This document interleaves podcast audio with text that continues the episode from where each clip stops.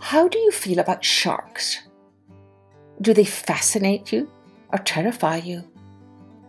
Would you like to see one? Or would you prefer never to set eyes on one of them?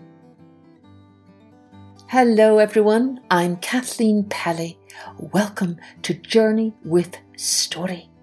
Today's episode is a short and snappy poem, excuse the pun, all about this fascinating creature called a shark. Let's take a journey with The Shark by Lord Alfred Douglas. A treacherous monster is the shark. He never makes the least remark. And when he sees you on the sand, he doesn't seem to want to land. He watches you take off your clothes, and not the least excitement shows. His eyes do not grow bright or roll. He has astonishing self control. He waits till you are quite undressed, and seems to take no interest.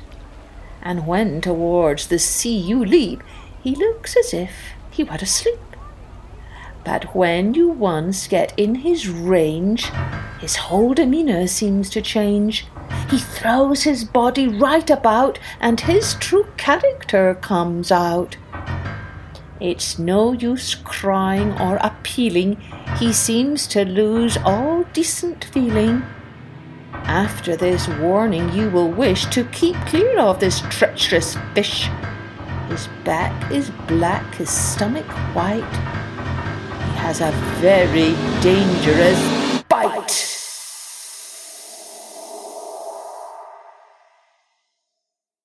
Well, I don't know about you, but after hearing this poem, I don't think I want to meet a real live shark while I'm out swimming in the ocean.